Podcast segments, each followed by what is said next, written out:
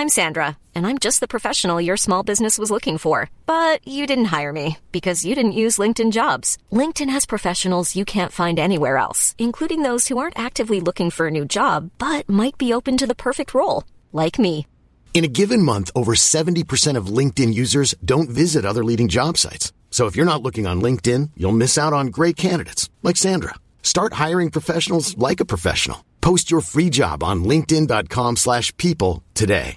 Ryan Reynolds here from Mint Mobile. With the price of just about everything going up during inflation, we thought we'd bring our prices down. So to help us, we brought in a reverse auctioneer, which is apparently a thing. Mint Mobile Unlimited Premium Wireless. How to get thirty, thirty, how to get thirty, how to get twenty, twenty, twenty, how to get twenty, twenty, how to get fifteen, fifteen, fifteen, fifteen, just fifteen bucks a month? Sold! Give it a try at mint mobile dot com slash switch. forty-five dollars up front for three months plus taxes and fees. Promo rate for new customers for limited time. Unlimited more than forty gigabytes per month. Slows full terms at mint mobile dot com. This is Little Atoms, a radio show about ideas and culture, with me, Neil Denny. On today's show, Yiyun Li, on her new novel, The Book of Goose.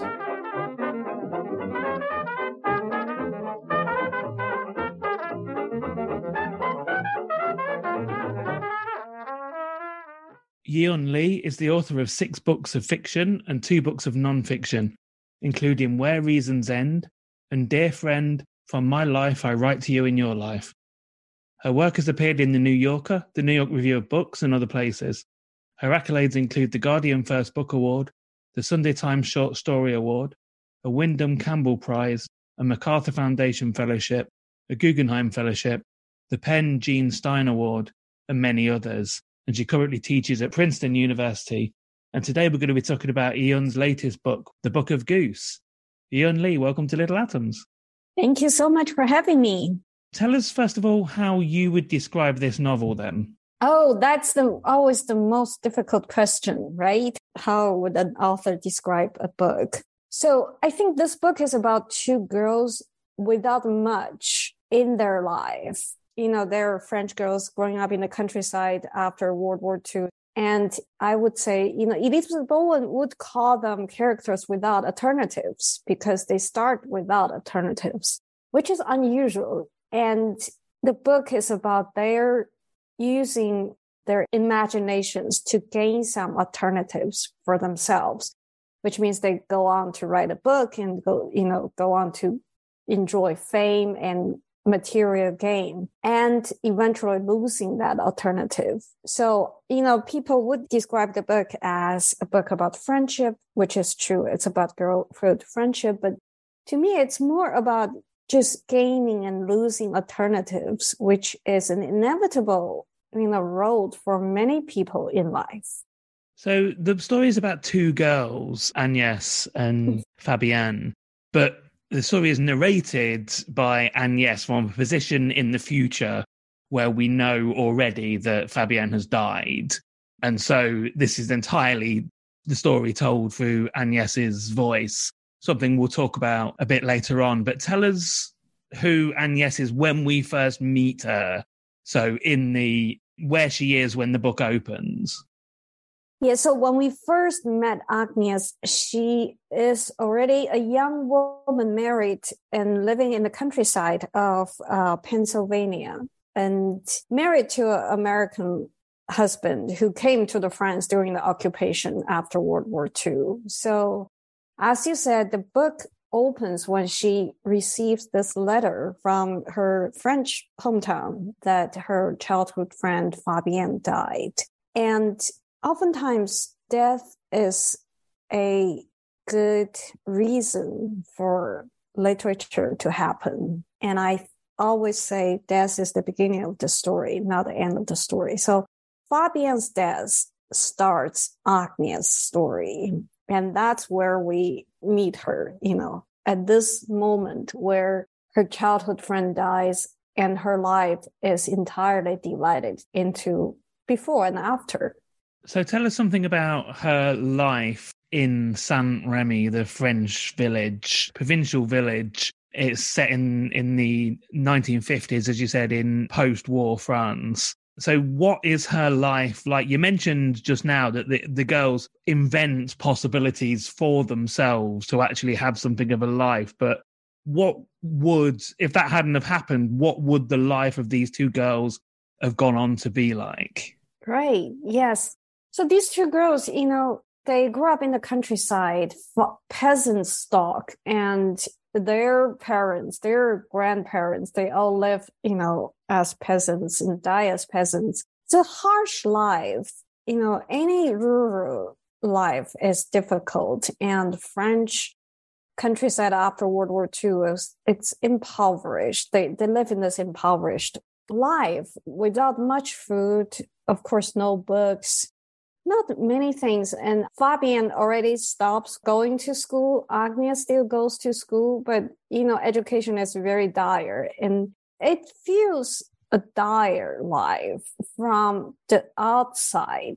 I think if we look at these girls, we would call them their life dire or even deprived. And yet, I think for themselves, that is just their lives. And they have their animals. They have their chickens. They have their pigs, goats, cows. They have their, you know, fish in the river, birds in the sky. So they have their entire world to themselves, except that entire world is not much, you know, to the outsiders. So I would describe that's their life back then in Saint-Rémy. And even within these prescribed circumstances, Fabienne has definitely got the, you know, a slightly worse life than, than Agnès, slightly more dire circumstances. Tell us something about Fabienne and who she is. Yeah, so Fabienne is this, when we first see her, she's thirteen, twelve going on thirteen, both girls twelve going on thirteen. But Fabienne already lost her mother in the past as a young girl. And her sister, her older sister, also died in childbirth. She had a baby with an American G I who happened to be a black man. And the black man was, you know, back then, I think there are a lot of these court martials. So, so the father of that baby was already court martialed and executed before this baby was due. So her sister gave birth to the baby. The baby died. And shortly after, the sister also died from childbirth. So that's where Fabienne comes from. There's no feminine influence in her life. Her mother and her sister both died, and she has two brothers and a father who just worked as peasants. You know, the father drinks, the brothers are, you know, on the way to becoming men like their father. So Fabienne is quite lonely in this life, and she would never admit she's lonely, but she doesn't have anyone close to her. She's not very likable. She doesn't, she doesn't look pretty. You know, there's not much food. So she's tiny, she's scrawny, she's bony, and she's sharp. The only person in her life is Agnes, her best friend. And they were friends from the moment they came into this world. So they're lifelong friends. And so Agnes is the only person Fabienne has in her life. Tell us something more about this bond between the two girls. There is a really intense look at uh, childhood friendship in this book. But there's also, I mean, Fabienne is definitely the powerful one out of the two in terms of the dynamic of the friendship. But tell us something about where this bond comes from. Right. Where does this bond come from? At one point, Agnes, in writing about the friendship, she actually thinks about the same question. How do they become, how did they become friends? Why would she not be friends with, you know, some other girls, nice girls at school, or a little bit wealthier than Fabienne, you know? So then Agnes in the book, she says, you know, childhood friendship is like fate. It happens. It's not prearranged. And if you think about how two children get close, it's always a mystery. And I think at the center of the book is that mystery that they just encounter in life. Just gives them this lifelong, or at least, you know, so far, lifelong bond until Fabienne dies. So it's an intense friendship. Also, it's pre-sexual. You know, they are twelve, thirteen at the beginning and going on fourteen, but they're not yet sexual, you know, beings. They are two children who I, I noticed that childhood friendship is interesting in that they can be the entire world for each other. Agnes mentions in the book, she says, you know, she's benefited from her indifference to her own parents and her own siblings. So she doesn't have strong emotion or emotional attachment to anyone but Fabian. And the same for Fabian, you know, she doesn't have emotional attachment to anyone but Agnes. So those kind of bonds, I think they really, as Agnes says, they happen as fate happens, and they just happen to these children. And once this happens, they're like marked children. They have to walk through this process of, you know, living through this intense bond and see where they end up with. Yes. And the the, so the main thrust of the of the novel is that the the two girls between themselves concoct a book. They write a book full of vivid and crude stories of provincial French life. A book which I would die to read. It sounds absolutely amazing. Um, tell us something about these stories that the uh, that Fabienne comes, because Fabienne, they're all Fabienne stories basically, right. and and the, the plot is concocted that, that Agnes will be the face of this book. But yeah, tell us something about the actual stories themselves. The actual stories are just their actual life. I, I'm I'm so tickled. You said you're dying to read this book. Sometimes I think, oh, I'm dying to read this book too. I didn't really write that book within the book, but well, I think. Fabian, you know, of course, Fabian is the author of these stories. And of course, she's a, in a way, you have to look at her. She has all the imagination, but she's still, she's only having this one life and one life she knows. So the stories are really about how they live their lives in that village. Animals die, children die, grown-ups die. And, and there's a lot of just brutality and violence. But it's not, to them, it's not violence. It's everyday happening. If a goat is drowned in the river, a goat is drowned. If a baby dies and, you know, gets eaten by other animals, a baby dies and gets eaten by other animals. So Fabienne has this really matter-of-fact way of describing her, you know, life or their life, which, of course, just is astonishing to the readers in Paris and later the readers in England, because it's not something that they would imagine a young girl would be able to present to the world. So that's the book they have concocted together. It's, I would say, you know, the book's title is Happy Children, which means the, the only happy children is, are the dead children. They have this little note at the beginning of the book. So it's a book about their life, the, the, the only life they know. So is this based on, I mean, you do actually mention a couple of real life examples of, of, you know, similarly young, precocious French writers of the era. So is this based on the actual real cases? It had a seed in the actual case. And, you know, I read in the Elizabeth Bowen's uh, review of four very precocious French prodigies, and one of them was a French peasant girl. And she wrote a book, and Bowen didn't really review it nicely. Bowen didn't say a lot about the book because the book actually wasn't very readable. And then, of course, you know, naturally, this girl author, this prodigy just disappeared in history. And I think anything happens like that. Someone existed at one moment in history and disappeared the next moment. That always gives a novelist a way to imagine a different scenario, different world. So yes, the book has that seed in the real case, you know, child prodigy. But from that point on, I sort of make it into two children's story. Ryan Reynolds here from Mint Mobile. With the price of just about everything going up during inflation, we thought we'd bring our prices down. So to help us, we brought in a reverse auctioneer, which is apparently a thing. Mint Mobile Unlimited Premium Wireless. How to get thirty, thirty, how to get thirty, how to get twenty, twenty, twenty, how to get twenty, twenty, how to get fifteen, fifteen, fifteen, fifteen, just fifteen bucks a month? Sold! Give it a try at mintmobile.com slash switch. forty-five dollars up front for three months plus taxes and fees. Promo rate for new customers for limited time. Unlimited more than forty gigabytes per month. Slows full terms at mint mobile dot com. I'm Sandra, and I'm just the professional your small business was looking for. But you didn't hire me, because you didn't use LinkedIn Jobs. LinkedIn has professionals you can't find anywhere else, including those who aren't actively looking for a new job, but might be open to the perfect role, like me. In a given month, over seventy percent of LinkedIn users don't visit other leading job sites. So if you're not looking on LinkedIn, you'll miss out on great candidates, like Sandra. Start hiring professionals like a professional. Post your free job on linkedin dot com slash people today. Planning for your next trip?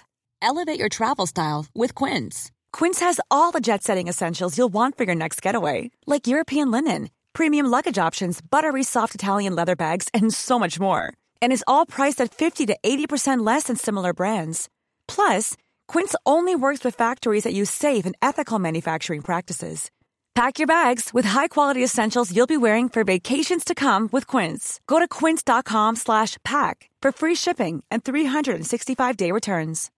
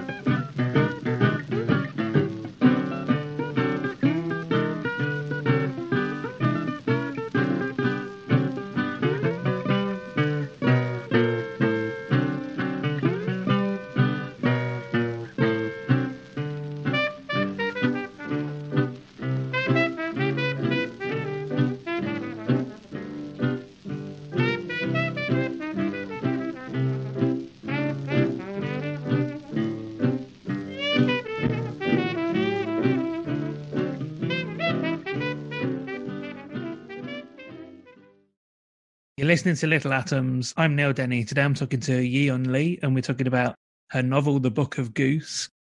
And Yiyun, there's, well, numerous adults that appear throughout the book, some of which we'll talk about in more detail, that both help and maybe exploit the girls. I wanted to talk particularly about the portrayal of two different men in the book.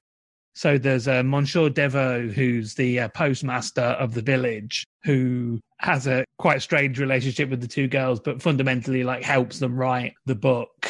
Um, and he's a widower.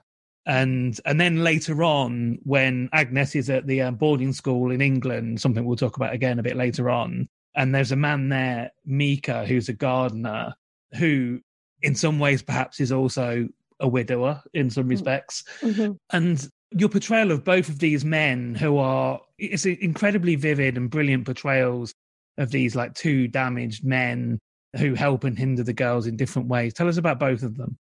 Right. So the postmaster in the countryside, as you said, he's a widower, but he was once a poet, you know, aspiring playwright, and he had his own ambition for literature success, literary success.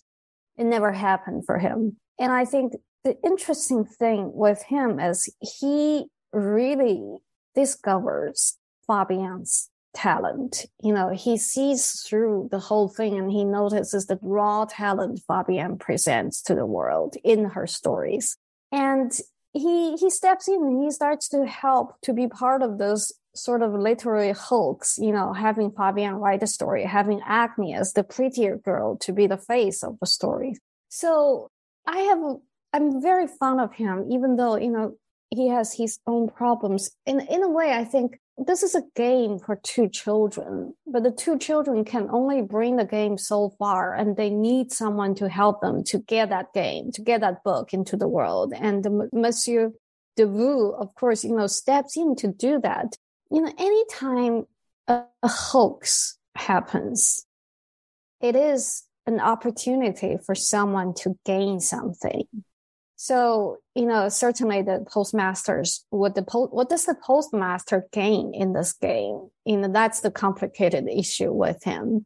So, as you said, then when Agnes moves to the English finishing school, Meeker, the gardener, it's almost like a rerun. It's an echo of the early episode, the Meeker really also has done all he can to help Agnes. And yet, both, I mean, I won't give away too much, you know, spoiler, but both men's lives are permanently altered by the two girls' actions. And in, in a way, I think that's the girlhood friendship to them. They are the only people in the world. Their actions have consequences that they would never be able to see. And they don't care to see. So in a way, I think they are exploited, at least in a way, by the postmaster, but they also exploit other people for their own gain, and they have done enough damage to other people. So so the two men, yes, I think they are, they're sort of the anchors of two betrayals of the novel. All the way through this process of writing a novel, Agnes is, is very ambivalent about it. Like, she doesn't seem to even understand what the consequences of writing a novel will be in terms of, you know, making money, having a career, the life of a writer.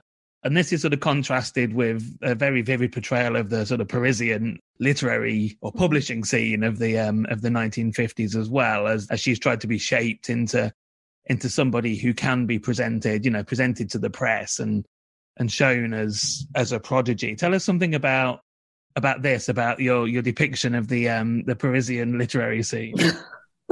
Well, that's the kind of the uh, the life that a prodigy has to face is, you know, Agnes has to be presented as a prodigy. Agnes has to meet the press. Agnes has to take all the, you know, photographs. And in a way, I think, again, this is an exploitation of a young girl from the countryside. But you cannot really say, you know, who has gained? The publisher has gained money, and but Agnes has also gained, you know, has made material gain. So it's a very precarious game between Agnes and the publisher. But I, I, you know, as you said, Agnes has been ambivalent about writing the book, but she's also, she has good enough intuition to play the game. She knows what the publisher wants from her. She knows what the world wants from her. And she would do that, which is a contrast. You know, this is the first contrast between her and Fabienne. You know, Fabienne is the real author, but she's not going to do anything the world asks her to do as an author. So, so that's sort of the beginning of the diversion of their fates, is Agnes is not the writer, but she's willing to play a writer. She she even says she can rehearse, if she rehearsed for Child Prodigy, she can't do as much as, you know, she has done in Paris, because she just steps into that role. So, so that's, that's where Agnes is going with her full prodigy status. And tell us something about Woodsway, the um, English finishing school that Agnes goes to, and uh, Missus Townsend, the um, sort of patrician uh, head of this, of this school. And um, where does this come from? Right. So, yes. Yeah, so the, in the real, you know, I, I, as I referred to the real life seed of uh, the Bowens Review, the, the author, that young girl actually did go to an English finishing school to be shaped into the debutante. And it, it was a failed, it was a failed effort. Everybody's part, you know, partly was because she's not being able to, she was not being able to shape into a prodigy. So I thought that was an interesting, you know, again, development of Agnes' life, but on a more novelistic level, the two girls have such a strong bonding. You know, they can carry the book just between themselves. They can never part. But as a novelist, you, you want to see what happens if you part them. You know, you separate them. So to send Agnes to the finishing school, I suppose, you know, part of the, the original story of the girl, but also just, just a way for the novel to develop and see what happens when they are not together. So they're physically apart, away from each other. And then, of course, then uh, Fabienne starts this game of correspondence. And she sort of escalates the game with her imagination, not only writing as a girl, but also writing as a boy. So that's the kind of thing I think as a novelist, you always want to explore all the possibilities, how to make the story go without have the story getting stuck, if that makes sense. Yeah, it sure does. And um, I just want to talk about the the idea of storytelling and, well, I guess who owns, like, the ownership of art, because the book is obviously also looking at the fact that these are all obviously Fabienne stories, but potentially somebody else is going to both exploit and profit from those, entirely with Fabienne's contrivance, obviously. But just what does the book tell us about the ownership of art in that respect? Yes, it's an ambivalent, it's a complicated situation, I would say. You know, who owns the art? The stories are created in Fabien's head, but Agnes writes it down. Agnes impersonates this or embodies this child prodigy. But then the, the funny thing is when Agnes is in the finishing school, Missus Townsend, a school mistress, wants her to write another book. And Agnes starts to write, but Missus Townsend just cannot help. Missus Townsend rewrites the book almost as though, you know, to put her own fingerprint or to put her own creative energy into writing as Agnes. And I think, I think this is part of what the story is interesting to me is really who owns the story. Everybody has a piece in it. And of course, as we've already said, this is the story is narrated by Agnes. Fabienne mm-hmm. is is missing, literally, as as Agnes says towards the end of the book, her voice is missing from the story. Right. Um, and so tell us something about this, about, you know, we can only see the the events of this story. This is literally, the Book of Goose is literally Agnes's book that she is writing to put the record straight, as it were, but it's all from her own perspective. Yes, I think that's a that's one of the most important thing is, apart from the fact that Fabienne already died and she could not come back to re, you know to put the record right, is Fabienne is never going to be interested in doing that. And the two friends, I, I would say at the beginning of working on the novel, the two friends came to me as a pair, so very clearly as a duet. What's interesting to me is Fabienne is very sharp, imaginative, very pure. And she has the kind of intensity and purity. And people would say, why is Fabienne not a narrator, not the narrator of the book? And the thing is, I don't want her. She's so pure and so intense. Her pitch is already set. But Agnes is much muddier to me. You know, as you said, she feels ambivalent at the beginning about writing the book. And later, her feelings, you know, when she comes back to retell the story, she still has a lot of ambivalence about all sorts of things. And I like that in a narrator. I like that muddiness in a narrator. And she's less pure, less sharp. But her muddiness, I think, is an important part of this book, is nothing can be told straightforwardly. There's always a second layer of truth there. And thinking about this being a, a first-person narration in the voice of Agnes, I watched a, a video from a, an interview with yourself from a few years ago, earlier in your career, where you, you talked about, you know, the sort of transition into writing in English and your ambivalence with the pronoun I. Mm-hmm. Um, obviously, you know, subsequently there's been a memoir and you've written lots of personal essays, but this is explicitly a first-person narration. So how do you feel about I now? Well, one's opinion, one's mind can be changed. That's that's what I can say. I think my mind has changed about the personal, or about the first person narrator, about that capital I. And there are stories I now understand, or I now acknowledge, they're better to be told in first person narrator. So to finish this off, can I get you to read us a bit? Yes, so I will read just an opening page or two of this novel, which actually you will hear Agnes' voice. You cannot cut an apple with an apple. You cannot cut an orange with an orange. You can, if you have a knife, cut an apple or an orange, or slice open the underbelly of a fish. Or, if your hands are steady enough, and the blade is sharp enough, sever an umbilical cord. You can slash a book. There are different ways to measure depths, but not many readers measure a book's depths with a knife, making a cut from the first page all the way down to the last. Why not, I wonder? You can hand in the knife to another person, betting with yourself how deep a wound he or she is willing to inflict. You can be the inflictor of the wound. One half orange plus another half orange do not make a full orange again. And that is where my story begins. An orange that did not think itself good enough for a knife.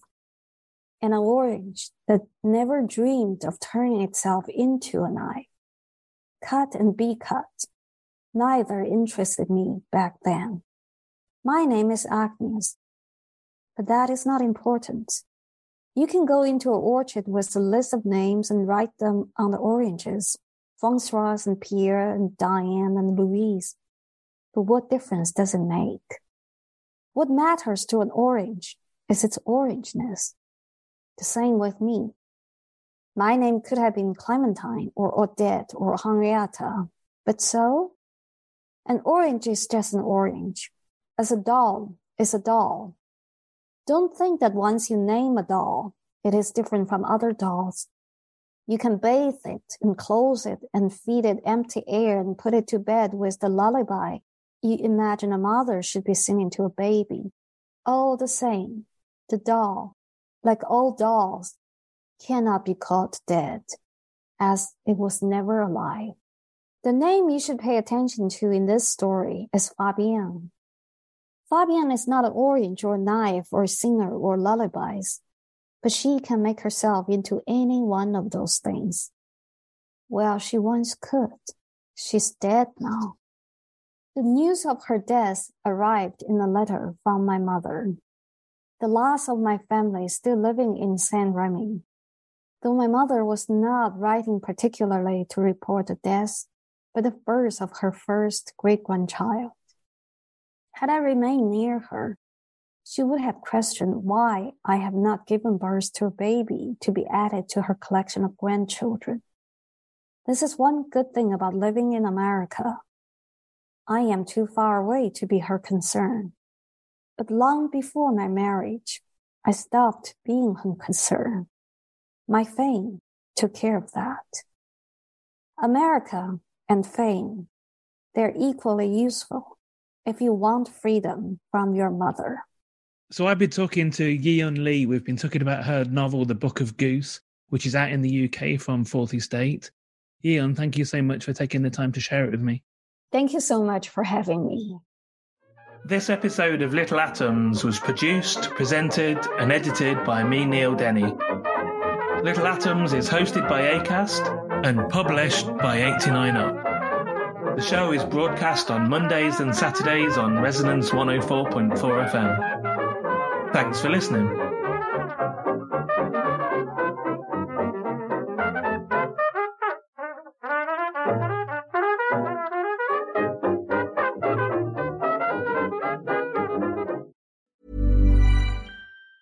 Mom deserves the best, and there's no better place to shop for Mother's Day than Whole Foods Market. They're your destination for unbeatable savings. From premium gifts to show-stopping flowers and irresistible desserts, start by saving thirty-three percent with Prime on all body care and candles. Then get a fifteen-stem bunch of tulips for just nine ninety-nine each with Prime. Round out Mom's menu with festive rosé, irresistible berry chantilly cake, and more special treats. Come celebrate Mother's Day at Whole Foods Market. Planning for your next trip?